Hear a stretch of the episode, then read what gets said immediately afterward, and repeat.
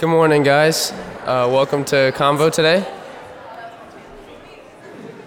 So, we are uh, the three groups that went on Peru SST this past year with the great leaders of Doug and Maria. Um, I'm going to set the stage a little bit for you guys, talk a little bit about Peru and some of the history behind the great country. So, okay. So, I'm going to start real, real way back, uh, pre Inca. So, in the 26th to the 20th century BC, there was uh, one of the oldest civilizations actually in the world in Caral, one of the places we actually went and were able to visit on one of our field trips. Uh, a couple of other civilizations were the Nazca, the Moqui, and the Wari, all three very famous in the Peru region, and we were able to go to museums and see many of the beautiful artifacts that were left over from these civilizations. So, fast forward a little bit to the Incas. Now, I'm sure that most of you have heard of the Inca civilization. It was from 1436 to about 1572. They were known for their architecture and they were uh, strong military conquerors. And on our trip to Cusco that we went, each of the three groups got to spend a week in Cusco and the surrounding cities. We were able to see many of these beautiful sites and beautiful architectural uh, monuments made by this amazing civilization. So, at the height of its of its, uh, of its life, it was from Ecuador, Ecuador to central Chile. And many of the things that the Inca population was able to develop can still be seen today in Peru. So in 1526, the Spanish arrived in Peru and began colonizing the Incas. There was a war between the two sides, and the Spanish obviously won. And there was this period of colonization where the Spanish sort of controlled the Inca and there was some mistreatment of the population, and we learned a lot about that on our trip to Cusco. And in 1821, Peru became an independent state. So, fast forward again, period of military rule during this time. And then during the 1980s, there was uh, the internal conflict, which was between the government and then uh, a militia group called Sendero Luminoso.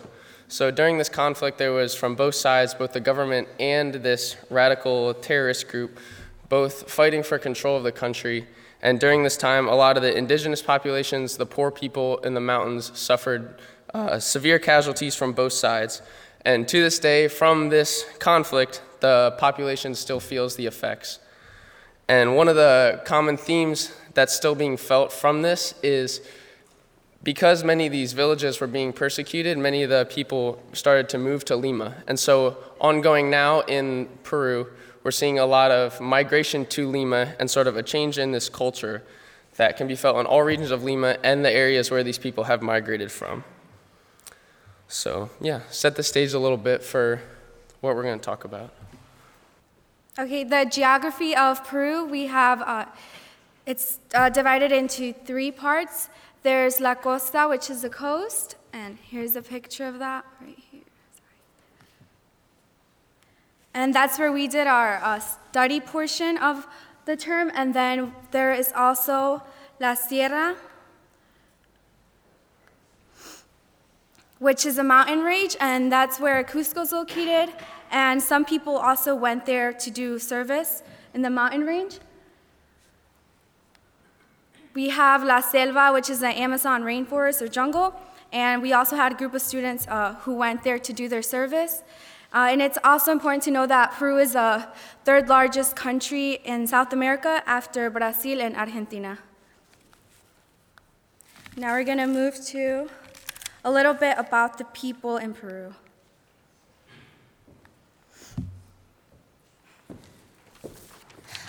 Okay, I'm going to try to make this brief. So this is just a little map of Peru, as you can see, and, it, and the darker places are where it's more densely populated. So Peru has about 31 million people, or a little bit more, but about a third of them actually live in Lima.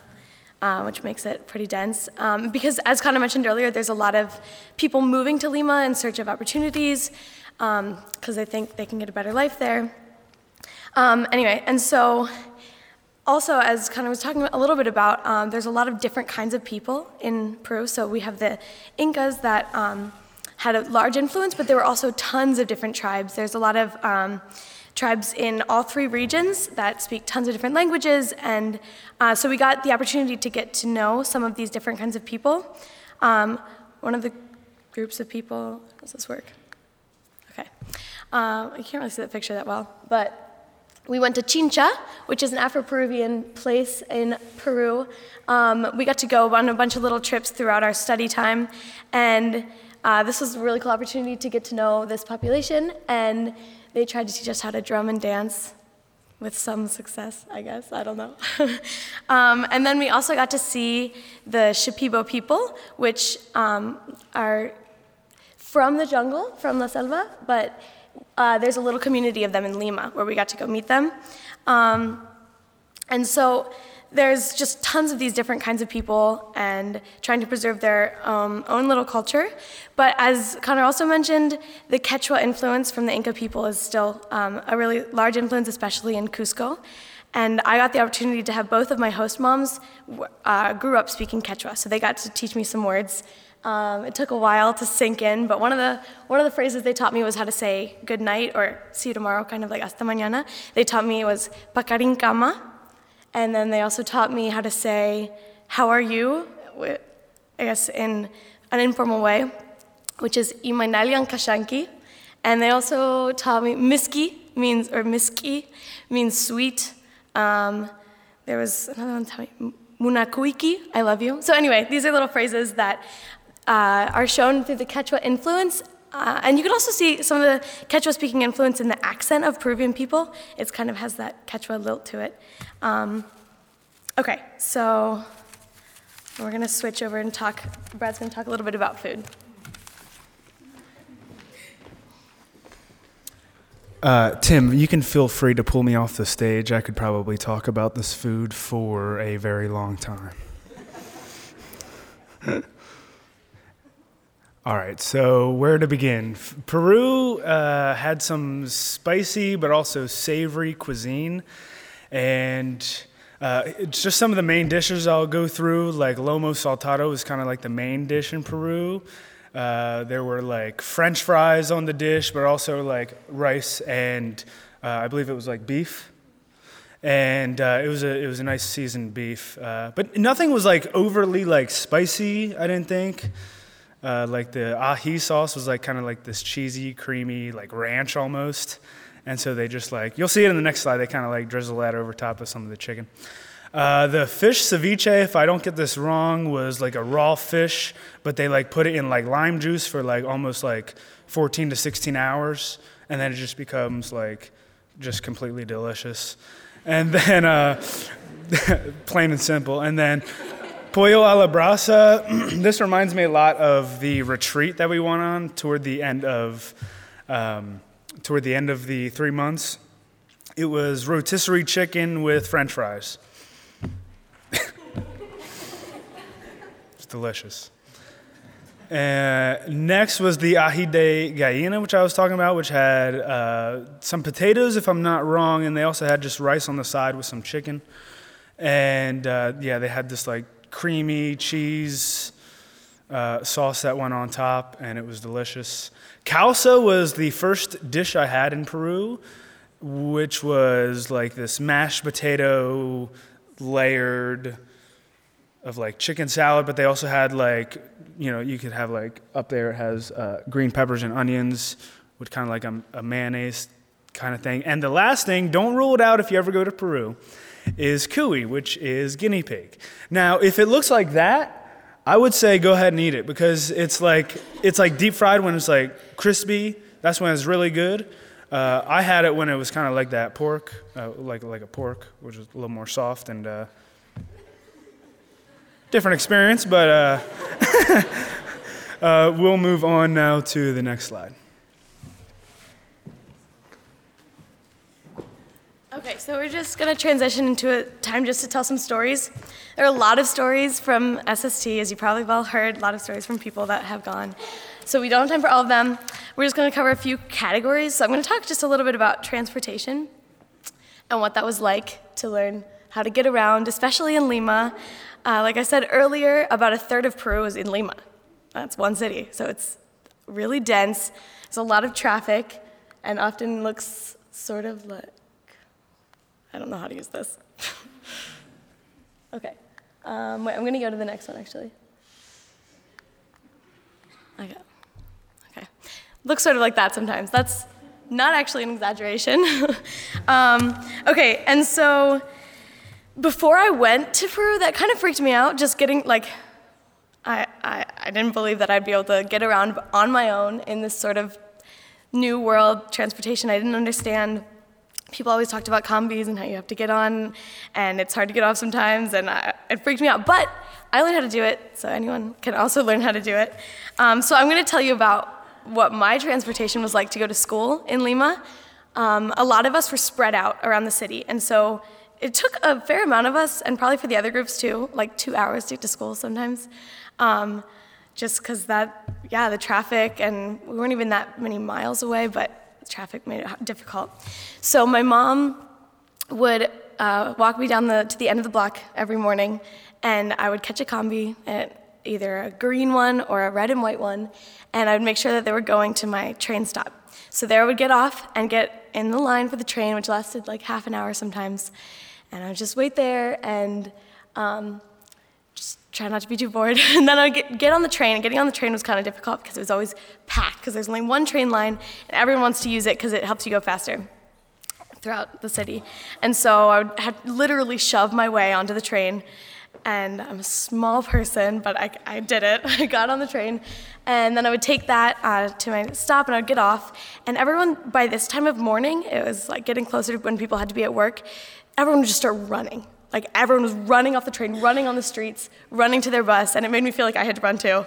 Even though I wasn't usually late, but I would sometimes run to my bus, get on the bus, and there were a few of us that um, would meet up at this point at some, some mornings, um, and we would take the bus down a street that looked pretty similar to this. It would move inches at a time.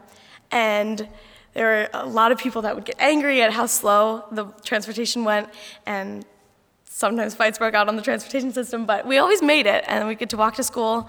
I try to unsweat from my time on the bus because it was crowded and sweaty.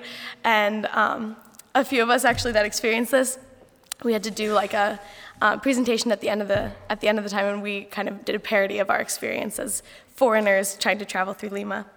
Um, okay, I shouldn't take too much more time. So we're going to move on to the next story. Uh, Connor's going to talk a little bit about his experience with his host families.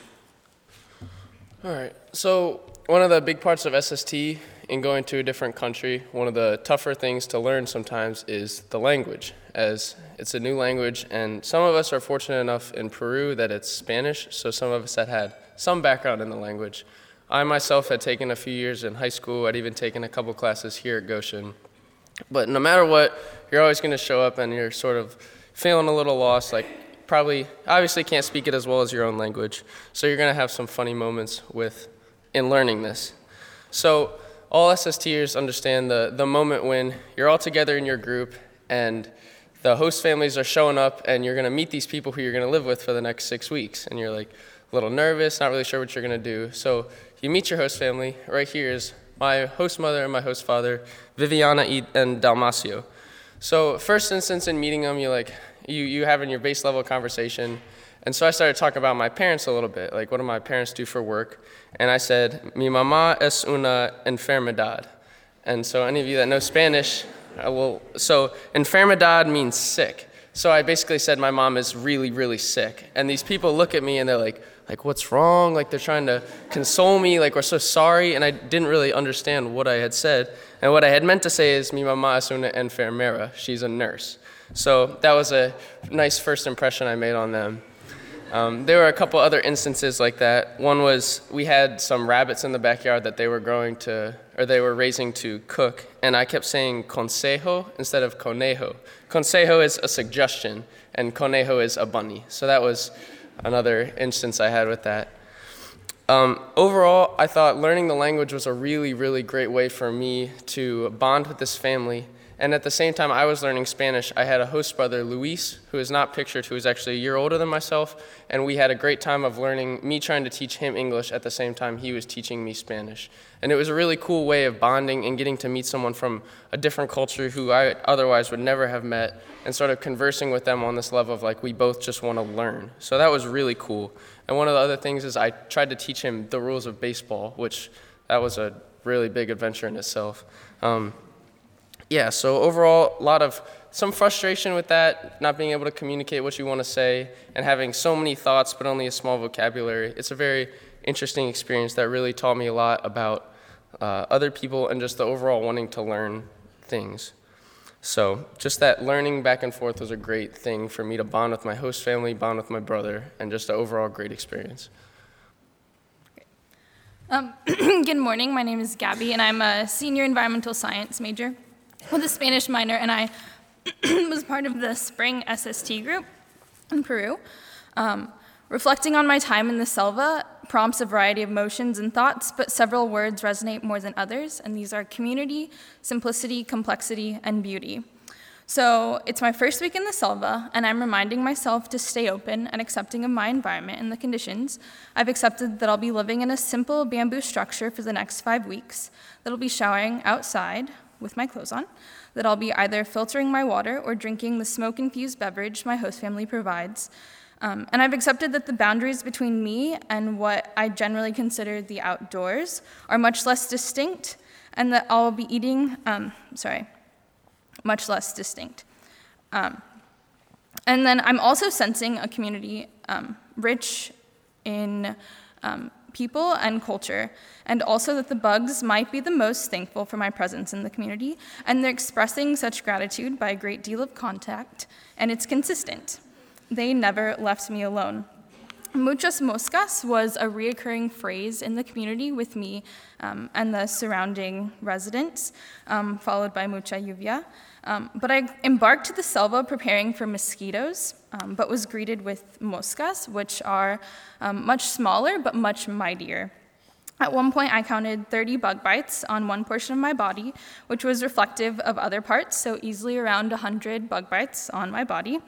Um, but again, this reminded me to accept my environment um, and connect to my environment because the bugs um, were very much a part of the community there as well. And so my family and other people from the community laughed and said I was going to leave a big part of me, referring to my blood in San Miguel, from these bugs. Um, this was not my intention. So several encounters with bugs occurred. So I'm in the restroom brushing my teeth, one of my first nights there, um, and I see a cockroach, and I'm a little startled, but that's okay because I'm trying to accept that they'll be part of my environment. And then I turn and I see a spider about the size of my hand on the wall, and this was much more startling. So I stop myself because I'm about to scream. And then I remember they are also part of the environment. And if I scream, my family's going to hear me and then start um, developing certain judgments that I didn't necessarily want my first week there. So I, afterwards, I went to my brother um, and asked him if these were like normal to see around. And he was like, oh, yeah, like we'll take care of it. So the um, bug was then removed from the bathroom, and I realized why they would always close the doors after them because we didn't want to welcome more guests um, into the bathroom. Although in some cases the bugs were abundant and there were no boundaries. Um, so thankfully, the community there was also abundant and welcomed me. Um, the people there were amazing. So walking was a regular part of my day there, and I think it's a really great way to connect to an area. Um, Jan Piel and Hani, who were two of my neighbors in the community, um, accompanied, me on most of these walks, which were generally directed um, towards the top of the hill. Um, and they would display their strength and endurance by climbing various fruit trees that were surrounded there. Um, a lot of the people had land um, and were subsistence farmers. And um, they would also uh, accompany me on my, the ledge of my bamboo hut, either coloring or um, acknowledge what I was doing. I was usually reading or reflecting, and they were sometimes surprised that I was reading in English. Um, and sometimes we would spend hours together, and other times uh, after a couple of minutes.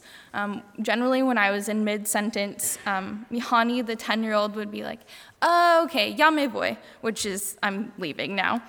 Um, so I adored many aspects of life in the village, um, whether it was exploring the chakras, um, learning more about my community, sharing meals abundant in fresh fruit, often proudly gifted by the children, um, or attempting to teach English with Tyler um, because it allowed me to acknowledge the present moment environment more fully, let go of I, what I cannot control, which was evidently a lot, and honor my place as part of a greater community. So I found a quote that sort of captures my feelings about life in the Selva. I mean, it's from Paul H. Ray and Sherry Ruth Anderson.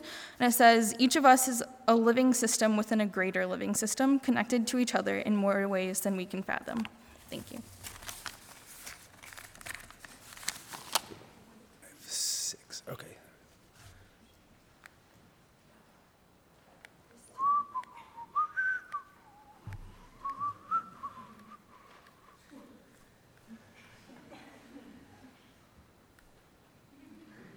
Aha.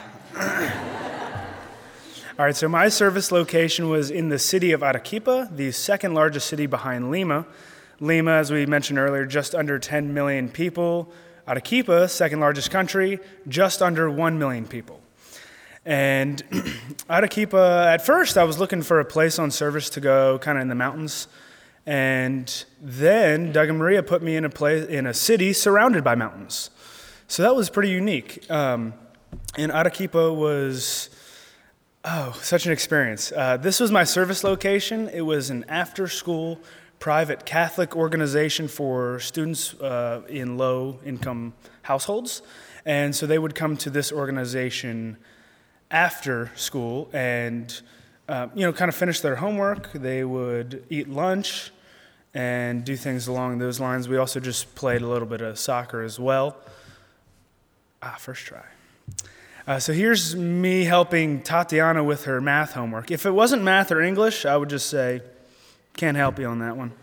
Even, even if it was like, even if it was like science and it was, or, or like art or something, and, and like in Spanish, the directions were like color in the lines, I'd be like, not quite sure what that means, sorry. so I could help a lot with English and math. And a few of the uh, kids were uh, glad that an English professor was there because um, and I'm, I do not consider myself an English professor by any means, but just someone that spoke English, it was nice for them to, uh, uh, you know, kind of help with their English, uh, what they learned from schools and stuff. And but uh, Arequipa, the city, kind of had a European feel to it. it had um, you know statues, and it had. Oh, I think there was a picture back here. I must have skipped it or something. Of the city. Anyway, um, yeah, it, the Plaza de Armas had like a nice, uh, just kind of like fountain in the middle of the city, and it was a place where you could just go, relax, hang out. And a lot of food and stuff, and some great restaurants like McDonald's and Starbucks um, there as well. Uh, but being in the city was a, a unique experience because you saw how similar Peru was to the States, but then again, you also saw how different it was. And uh, the people were just so nice there, and um, I couldn't really recall a, a, bad time that I had in my service location of Arequipa. So, as we all know, the China SST group arrived yesterday. So, their arrival has led me to remember a lot of the perfect memories that I had in Peru. More specifically, the perfect memory that I'm going to be sharing with everyone today is the one where I got appendicitis. Yeah, I know I'm a pretty fragile human being, but in life, there are going to be a lot of people who will tell you you can't do something. In my case, before heading off to Peru, my parents told me, You can't get sick abroad. Foolish and naive, pre Peru Des laughed it off and said, Trust me, I won't. But little did I know, my appendix was saying, Mmm, baby boy, bet. Before my group and I went to Peru, we had a few meetings. And within those meetings, we would talk about the things that we were most excited for and the things we were most afraid of. And as I've had time to reflect, I feel very silly um, for saying that I was afraid of not being able to make friends, or not having my daily Starbucks fix, or not being able to have data wherever I went. And even as small as these problems may seem today, they were all extremely valid in that moment. However, it wasn't until I was laying in a hospital bed, miles and miles and miles away from home, in my service location of Arequipa, with a shooting pain in my abdomen, that I realized that what I should have been afraid of was this very exact moment. But of course, being the person that I am, I semi wasn't surprised that this was happening to me. Because I have a habit of being pretty extra, and this time my pretty extraness meant having surgery abroad. When the whole fiasco started, I was in bed on a Saturday night, unwinding, watching The Real Housewives of Orange County, when I suddenly felt a small pain in my abdomen. I brushed off the pain and continued to watch wealthy women throw drinks at each other um, while my abdomen became even more inflamed. I kind of like to think that this was my appendix way of telling me that it was over the show. Fast forward a couple hours later, it was now midnight, and the pain, as you may have already guessed, got worse. The more the pain progressed, the more I knew in my gut that this was probably appendicitis. So I finally picked myself up, walked to my host parents' room, and then I told them, no me siento muy Gucci. Um, the language barrier has never really been a problem for me. However, having my body opened up was and still is a problem that I like to avoid at all costs. My host parents hailed a taxi for me, and it's now like 2 a.m. They take me to the clinic, and I'm seen immediately. Even though I was placed in a very developed area of Peru, Arequipa, I was still very scared this was something I had not planned on happening, and if you're familiar with appendicitis, it just tends to happen randomly. One moment that I think I will always remember about that night will be laying on the hospital bed, and suddenly, and from below, I felt so small and out of control. And suddenly, I found myself sobbing hysterically. Through my tears, I watched my host parents watch me sobbing, and then watched the sobbing turn into hysterical laughter. For a moment, I think they thought I had gone crazy, but they soon realized that how terrible my situation was. I was in another country, miles and miles and miles away from my family, and I was going to be opened up for the very first time. And after that realization, they laughed with me. Most of us are in a point of our lives where we want to have everything planned out. We aspire to float on this magical cloud of perfection where nothing evil touches us. But that's a distant reality of what life is really like. And it's also a it's also such a distant reality of what SST is like. To me, SST was honestly a combination of perfect, unfortunate events. But what I learned was that at some point, you just have to let go. You just have to let go um, of what you thought should happen and live in what is happening right now. This story, although it felt like it was the closing to my very epic movie, was just like was just like all the perfect unfortunate events. It was a story to learn from. And most importantly, I learned that part of having a perfect life means not having such perfect moments. And honestly, the imperfect moments are what made my time in Peru perfect. So, to those of you who will be traveling to Peru next year, don't let my story scare you. Let it be an example of the perfect stories you will one day tell.